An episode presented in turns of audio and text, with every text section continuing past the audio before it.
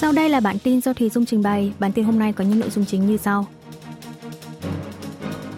Bắc Triều Tiên tuyên bố phóng thành công tên lửa hành trình Hoa Sai 2 trong ngày 30 tháng 1. Tổng thống Hàn Quốc dự đoán miền Bắc sẽ khiêu khích trước thềm tổng tuyển cử tháng 4. IMF dự báo kinh tế Hàn Quốc tăng trưởng 2,3% trong năm 2024.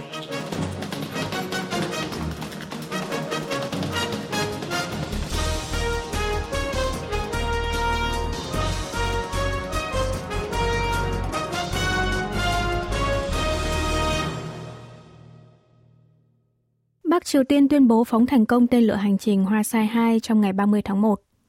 Hãng thông tấn Trung ương Triều Tiên KCNA ngày 31 tháng 1 đưa tin về cuộc tập trận phóng tên lửa hành trình chiến lược của Bộ Tổng tham mưu Quân đội Nhân dân Bắc Triều Tiên và cho biết quân đội nước này một ngày trước đã tiến hành tập trận phóng tên lửa hành trình chiến lược Hoa Sai 2 trên vùng biển phía Tây.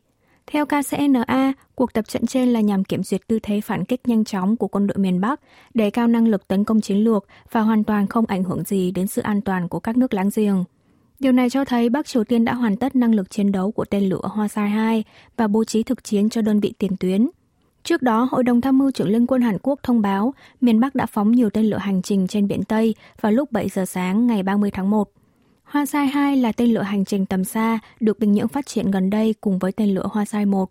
Miền Bắc lần đầu phóng thử nghiệm tên lửa này vào ngày 25 tháng 1 năm 2022, sau đó phóng liên tiếp trong tháng 2 và tháng 3 năm ngoái. Tầm bắn của tên lửa đạt khoảng 1.800 đến 2.000 km. Tên lửa Hoa Sai 1 và 2 có thể gắn được đầu đạn hạt nhân chiến thuật Hoa San 31. Tổng thống Hàn Quốc dự đoán miền Bắc sẽ khiêu khích trước thềm tổng tuyển cử tháng 4. Chủ trì hội nghị phòng thủ tích hợp Trung ương lần thứ 57 vào ngày 31 tháng 1, Tổng thống Hàn Quốc Yoon song yeol chỉ ra trong vòng 70 năm qua, chính quyền Bắc Triều Tiên luôn không ngừng âm mưu phá hoại hệ thống chủ nghĩa dân chủ tự do của Hàn Quốc. Miền Bắc thường tiến hành các hành vi khiêu khích, chiến tranh tâm lý, gây nhiễu loạn xã hội miền Nam vào năm có sự kiện chính trị quan trọng. Năm nay là năm diễn ra tổng tuyển cử, nên Hàn Quốc phải có sự chuẩn bị đối phó kỹ lưỡng. Tổng thống chỉ ra rằng từ đầu năm, Bình Nhưỡng đã liên tục khiêu khích như phóng tên lửa, bắn pháo trên biển Tây. Thậm chí, miền Bắc còn phủ nhận khái niệm dân tộc, gọi miền Nam là kẻ thù chính, là đối tượng giao chiến. Lãnh đạo Hàn Quốc cho rằng trong năm nay có thể Bắc Triều Tiên sẽ thực hiện các hành vi khiêu khích tại khu vực biên giới, xâm nhập bằng máy bay không người lái, phát tán tin tức giả, tấn công mạng, hòng can thiệp vào bầu cử. Đối với an ninh quốc gia, Tổng thống chỉ thị phải tăng cường hệ thống đối phó tổng lực quốc gia, hợp tác giữa dân, quân, công chức và cảnh sát, vừa để bảo vệ lãnh thổ và sự an toàn của người dân, vừa gìn giữ hệ thống chủ nghĩa dân chủ tự do. Hợp tác ba bên Hàn Mỹ Nhật đang phát triển thành một cơ chế hợp tác để trao đổi các vấn đề nổi cộm trên toàn thế giới. Cố vấn an ninh quốc gia Nhà Trắng Mỹ Jake Sullivan ngày 30 tháng 1 giờ địa phương đã có bài phát biểu tại buổi tọa đàm về tương lai quan hệ Mỹ-Trung do Hội đồng quan hệ đối ngoại Mỹ tổ chức. Ông Sullivan nhấn mạnh hợp tác ba bên Hàn-Mỹ-Nhật không chỉ nhằm đối phó với mối uy hiếp giới hạn từ một quốc gia nhất định nào như Bắc Triều Tiên hay Trung Quốc, mà đang phát triển thành một cơ chế hợp tác để trao đổi các vấn đề nổi cộm trên toàn thế giới. Cố vấn Sullivan khẳng định mối quan hệ hợp tác giữa Seoul, Washington và Tokyo là liên quan đến tầm nhìn của thế giới và khu vực Ấn Độ-Thái Bình Dương và sẽ tiếp tục được mở rộng phạm vi hợp tác hơn nữa trong tương lai. Ông cho rằng động lực để tăng cường hợp tác Hàn-Mỹ-Nhật bắt nguồn từ an ninh, đặc biệt là tình hình an ninh trên bán đảo Hàn Quốc. Hợp tác giữa ba nước ở lĩnh vực an ninh đang được tiến hành theo hình thức phối hợp tình báo và hợp tác quốc phòng chặt chẽ hơn, tập trận quân sự và răn đe chung. Trong đó, ông Sullivan nhấn mạnh rằng phạm vi hợp tác ba nước đã vượt xa rất nhiều ra khỏi vấn đề trên bán đảo Hàn Quốc. Xét đến việc hỗ trợ cho Ukraine đối phó với cuộc chiến xâm lược của Nga, cả Hàn Quốc và Nhật Bản đều đang cho thấy sự tiến xa hơn nữa để đồng hành cùng với các nước dân chủ ở châu Âu.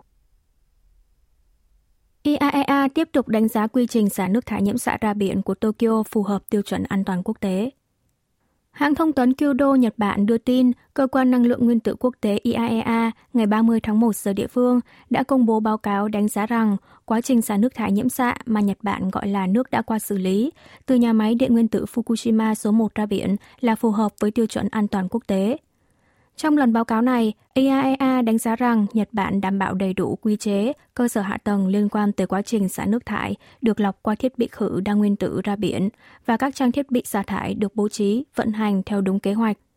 Báo cáo trên của Cơ quan Năng lượng Nguyên tử Quốc tế phản ánh kết quả kiểm chứng của nhóm chuyên gia IAEA tại nhà máy Fukushima số 1 vào tháng 10 năm ngoái, nhằm kiểm chứng quá trình xả thải mà Nhật Bản triển khai từ tháng 8 cùng năm có được tiến hành theo đúng kế hoạch hay không. Kyodo cho biết nhóm chuyên gia của IAEA bao gồm cả các nhân sự của Trung Quốc và Hàn Quốc. Chính phủ Tokyo dự kiến sẽ dựa vào báo cáo này để thuyết phục các nước khác. Tuy nhiên, nội dung báo cáo lần này hầu như không có sự khác biệt với báo cáo toàn diện mà IAEA công bố vào tháng 7 năm ngoái, trước khi Nhật Bản xả nước thải ra biển. IMF dự báo kinh tế Hàn Quốc tăng trưởng 2,3% trong năm 2024. Quỹ tiền tệ quốc tế IMF ngày 30 tháng 1 công bố triển vọng kinh tế thế giới. Trong năm nay, kinh tế Hàn Quốc được dự báo tăng trưởng 2,3%, cao hơn 0,1% so với dự báo của IMF đưa ra hồi tháng 10 năm ngoái. Dự báo của IMF cao hơn của chính phủ Seoul là 2,2% và Ngân hàng Trung ương Hàn Quốc là 2,1% và bằng với triển vọng của Tổ chức Hợp tác và Phát triển Kinh tế. Tỷ lệ tăng trưởng kinh tế thế giới năm 2024 được dự báo đạt 3,1%, cao hơn 0,2% so với dự báo trước đó. IMF nhận định kinh tế thế giới đang có chiều hướng tăng trưởng ổn định, lạm phát hạ nhiệt. Tổ chức này khuyến nghị các nước cảnh giác cả về việc nới lỏng chính sách tiền tệ một cách vội vàng hay duy trì đường lối thắt chặt tiền tệ quá mức, mà cần nới lỏng chính sách tiền tệ đúng thời điểm thích hợp. Xét theo quốc gia, Mỹ được dự báo tăng trưởng 2,1% trong năm nay, Trung Quốc là 4,6%, đều cao hơn dự báo trước đó của IMF lần lượt là 0,6% và 0,4%. Quỹ tiền tệ quốc tế giải thích sự điều chỉnh này là do cả hai cường quốc đều có chiều hướng tăng trưởng tốt trong năm ngoái. Kinh tế Nhật Bản được dự báo tăng trưởng 0,9%, thấp hơn 0,1% so với dự báo trước đó. Đức là 0,5%, Pháp 1%, thấp hơn lần lượt 0,4% và 0,3% so với dự báo vào tháng 10 năm ngoái. Sản xuất toàn ngành công nghiệp Hàn Quốc năm 2023 tăng 0,7%. Cục Thống kê Quốc gia Hàn Quốc ngày 31 tháng 1 công bố trong năm ngoái, chỉ số sản xuất toàn ngành công nghiệp của Hàn Quốc đạt 110,9 điểm so với mức chuẩn 100 điểm năm 2020, tăng 0,7% so với năm 2022. Trong đó, ngành sản xuất chế tạo và khai khoáng giảm 3,8%. Mặc dù sản xuất ô tô, dược phẩm tăng, nhưng sản xuất phụ tùng điện tử và chip bán dẫn lại giảm. Ngành dịch vụ có sự tăng trưởng 2,9% so với một năm trước nhờ lĩnh vực tài chính bảo hiểm, vận tải, kho bãi tăng. Chỉ số doanh số bán lẻ thể hiện xu hướng tiêu dùng giảm 1,4%, giảm 2 năm liên tiếp sau năm 2022. Doanh số hàng hóa lâu bền như ô tô tăng 0,2%, ngược lại hàng hóa ít bền như quần áo, hàng hóa không bền như thực phẩm, đồ uống đều giảm so với một năm trước. Cục Thống kê phân tích dòng chảy tiêu dùng đang chuyển từ hàng hóa sang dịch vụ – Tiêu dùng giảm có thể do ảnh hưởng từ các yếu tố như lãi suất, giá cả. Đầu tư thiết bị giảm 5,5% so với một năm trước do cả đầu tư máy móc và trang thiết bị vận tải đều giảm. Trong tháng 12 năm ngoái, chỉ số sản xuất toàn ngành công nghiệp đạt 112,2 điểm, tăng 0,3% so với tháng 11. Tiêu dùng giảm 0,4% do doanh số các mặt hàng như thực phẩm đồ uống, thiết bị viễn thông, máy tính giảm. Đầu tư thiết bị tháng 12 tăng 5,5%.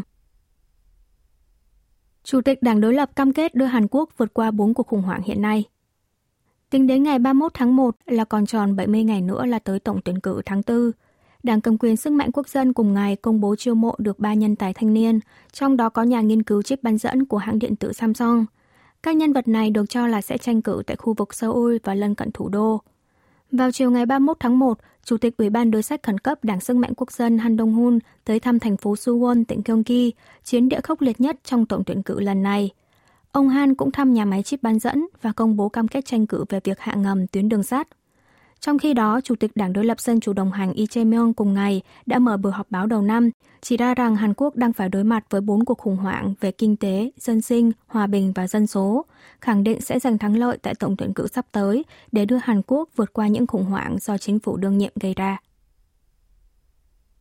Đội tuyển Hàn Quốc tiến vào tứ kết giải vô địch bóng đá châu Á Đội tuyển bóng đá quốc gia Hàn Quốc dưới sự dẫn dắt của huấn luyện viên Jurgen Klinsmann đã đánh bại đội bóng mạnh xứ Trung Đông là Ả Rập Xê Út trong trận đấu vòng 16 đội diễn ra tại sân vận động thành phố giáo dục ở Al Rayyan của Qatar vào ngày 31 tháng 1 giờ địa phương. Tiến vào tứ kết giải vô địch bóng đá châu Á 2024 đội bóng xứ sở Kim Chi đã cầm hòa một đều trước Ả Rập Xê Út trong 120 phút của trận đấu cho đến hết hiệp phụ và cuối cùng giành chiến thắng ở loạt sút luân lưu với tỷ số 4-2 nhờ công cản phá của thủ môn Cho Hyun U. Như vậy, vào ngày 3 tháng 2 tới, Hàn Quốc sẽ đối đầu với Australia, đội bóng đã đánh bại Indonesia để giành quyền bước vào bán kết. Trong trận đấu với Ả Rập Xê Út, huấn luyện viên Klinsmann đã tung ra đội hình xuất phát với ba hậu vệ, sau khi hiệp một kết thúc không mấy suôn sẻ, đội bóng xứ Kim Chi đã để đội bóng Trung Đông ghi bàn trước ở phút đầu tiên của hiệp 2. Trước tình thế bị mất điểm ngoài dự đoán, vị huấn luyện viên người Đức đã cho Hong Hee-chan và Chu Kyo Song vào sân, hòng lật ngược tình hình. Cuối cùng đến phút thứ 54 của hiệp 2, tiền đạo Cho Kyo Song đã có cú ghi bàn gỡ hòa kịch tính. Thừa thắng xông lên, đội bóng Hàn Quốc tiếp tục tấn công đến hết hiệp phụ nhưng không thêm được bàn thắng nào. Cuối cùng hai đội phải bước vào loạt đá luân lưu và Hàn Quốc đã chiến thắng, giành tấm vé vào tứ kết, hướng tới mục tiêu giành cúp vô địch châu Á sau 64 năm. Quý vị và các bạn vừa nghe xong bản tin của Đài Phát thanh Quốc tế Hàn Quốc KBS World Radio. Kể từ ngày 29 tháng 1 năm 2024, chúng tôi sẽ phát lại chuyên mục Tiếng Hàn qua phim ảnh từng lên sóng vào năm 2016. Sau đây mời quý vị cùng lắng nghe.